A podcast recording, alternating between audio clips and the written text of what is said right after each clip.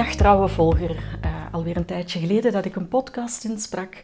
Maar uh, ik vond toch wel, wel, een heel belangrijk onderwerp om te praten over daten. Um, daten is een, uh, ja, natuurlijk een wereldwijd onderwerp waarover heel veel gepraat wordt. Waar um, bij mij in de praktijk althans heel veel tips voor worden gevraagd. Um, en dan heb ik het over allerlei lagen van de bevolking, alle leeftijden, etc. Jongeren hebben het ook wel moeilijk om voor het eerst een date in te gaan, of de eerste keren in hun leven. En voor oudere mensen is het moeilijker om na een scheiding weer vertrouwen te hebben in een mogelijke nieuwe relatie. En het daten kan daardoor ook een angstig uh, onderwerp zijn. Nu, daten is eigenlijk altijd wel een beetje iets geweest waar de meeste mensen zenuwachtig voor zijn. Heel erg nerveus. En ja, de tijden zijn ook veranderd. Hè. Vroeger gingen wij uit van vertrouwen van onze ouders, de vriendschappen die onze ouders hadden, mensen die in hetzelfde dorp woonden. Dus dat gaf al gauw iets heel vertrouwds. Dus dat was een, een, ehm, een soort van zekerheid tussen aanhalingstekens die men vroeger hanteerde. En zoals we nu allemaal weten, zijn we uh, grotendeels afhankelijk geworden van social media. En als er iets nu heel ijl is, is het dan wel onze social media. dus um, we kennen iemand wel van de dingen die hij of zij post, de privéberichten die hij of zij stuurt, maar dat geeft altijd een andere basis dan diegene die we vroeger kenden. Nu ga ik ook eventjes terug naar de lockdown die we kort geleden allemaal hebben doorgemaakt. En um, de dates of de datingperiode, um, die voor vele mensen dan ook veel moeilijker, vele malen moeilijker was dan, um, dan voorheen. En we waren aangewezen op de natuur zijn we nog steeds eigenlijk, hè? Uh, maar toen meer dan ooit. En toen ontstonden er ook veel wandeldates. Althans, die ervaringen kreeg ik in mijn praktijk. Nu, wandelen geeft op zich natuurlijk een hele, uh, is natuurlijk een hele mooie manier uh, om elkaar te leren kennen, om elkaar um, ontspannen te leren kennen en ook veel meer over elkaar te weten te komen. Dus dat zijn zeker ook de positieve eigenschappen van een wandeldate. Nu, uh, recent onderzoek heeft ook uitgemaakt of uitgewezen dat een wandeldate niet altijd geschikt is voor een eerste date. Een allereerste date. Omdat je dan toch een deel van de non-verbale communicatie mist. waar je bijvoorbeeld in een restaurantje of, of in een cafeetje tegenover elkaar zit, heb je de volledige expressie mee. De lichaamshouding van iemand anders, uh, van, die, van diegene, de lichaamshouding van degene die tegenover je zit, Um, dat geeft toch altijd veel meer dan enkel woorden. En tijdens een wandeldate kijk je elkaar zo nu en dan eens zijdelings aan, maar mis je toch een, hele deel van, een heel deel van de communicatie. Ik adviseer een wandeldate wel um, na een tweede of een derde keer bijvoorbeeld. Hè. Als jullie al uren tegenover elkaar hebben gezeten, is het ook wel heel goed om samen iets te doen, hè, te bewegen. En het voordeel dan van een wandeldate is dat je veel ontspannender praat. Net omdat je die ander dan niet meer per se hoeft aan te kijken.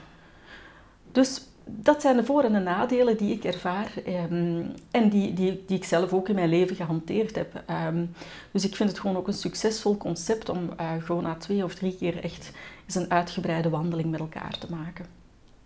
Gelukkig zijn nu ook weer de terrassen open. Kunnen we straks ook weer um, gewoon in een uh, restaurantje tegenover elkaar zitten en elkaar leren kennen.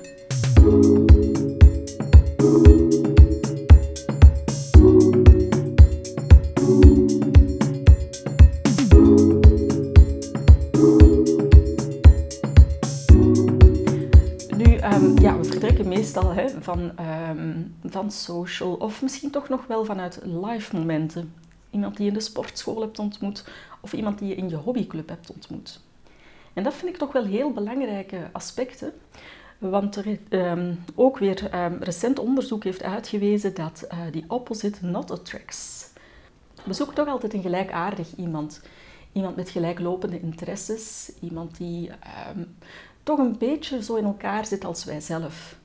Stel nu dat jij een heel tactvol iemand bent en jij wil ook zo behandeld worden. Ja, dan is het logisch dat je naar een zachtaardig, tactvol iemand gaat zoeken. Aan de andere kant kan een, een, volledige opposite uh, natuurlijk dingen bij jou losmaken, uh, in de positieve zin waar je anders niet toe kwam.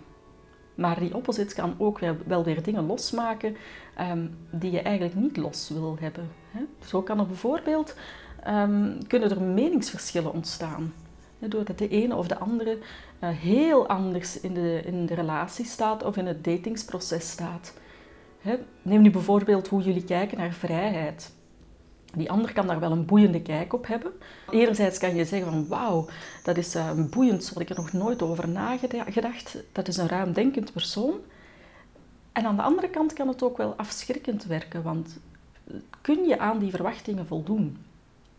En nu kom ik op het punt van relatieverwachtingen. Dat is een enorme belangrijke. Um, relatieverwachtingen worden meestal ook in de eerste dates um, met elkaar um, afgetoetst. en waarom? Ja, onbezonnen in, in, in een relatie stappen geeft, geeft zelden een, een goede bouwsteen, zeg maar. Hè. Meestal is het ook zo dat ik, uh, ik adviseer ook dat een eerste date echt dient om elkaar goed te leren kennen. De verwachtingen, eh, de levensverwachtingen, de relatieverwachtingen. Um, omdat dat toch wel, toch wel belangrijke zaken zijn om op voor te borduren. Of een tweede date dan belangrijk wordt, of een derde date. Um, ik weet dat het moeilijk is, maar die adviseer ik zelf wel altijd heel vaak. Probeer niet meteen helemaal los te gaan in je eerste date. Um, je kent elkaar nog niet helemaal voldoende en je gaat dan een stapje verder. En dat zou dan wel eens kunnen leiden tot een grote teleurstelling.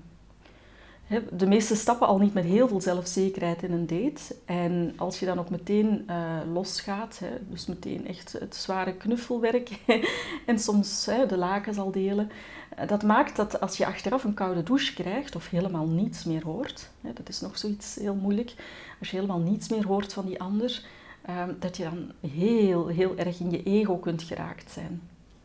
Dus daar wil ik mijn cliënten ook voor uh, behoeden. Um, er zijn natuurlijk talloze dating sites en, en, talloze mogelijkheden om, om mensen te leren kennen. Um, en een belangrijke daarvan is degene waarbij je naar rechts en naar links kunt swipen. maar dat werkt ook puur op gevoel hè? en op, op, op het eerste zicht. Het is ook bewezen dat wij binnen de eerste uh, seconde zelfs, binnen de eerste seconde, uh, uitmaken of die persoon aantrekkelijk voor ons is, ja dan nee. En daar spelen dating sites vaak op in. Maar dat is maar één factor natuurlijk. Hè? Verliefdheid op het eerste zicht bestaat, maar liefde op het eerste zicht is toch net ietsje anders. Heb jij meer tips en tricks nodig, behalve deze basis waarmee ik jullie verder wilde helpen? Um, aarzel niet en um, boek een gratis intakegesprek. En dan kijk ik eens eventjes uh, wat voor jou, welke voor jou de mogelijkheden zijn en hoe ik jou kan verder helpen. Ik wens je nog een prettige dag of een prettige avond als je straks gaat slapen.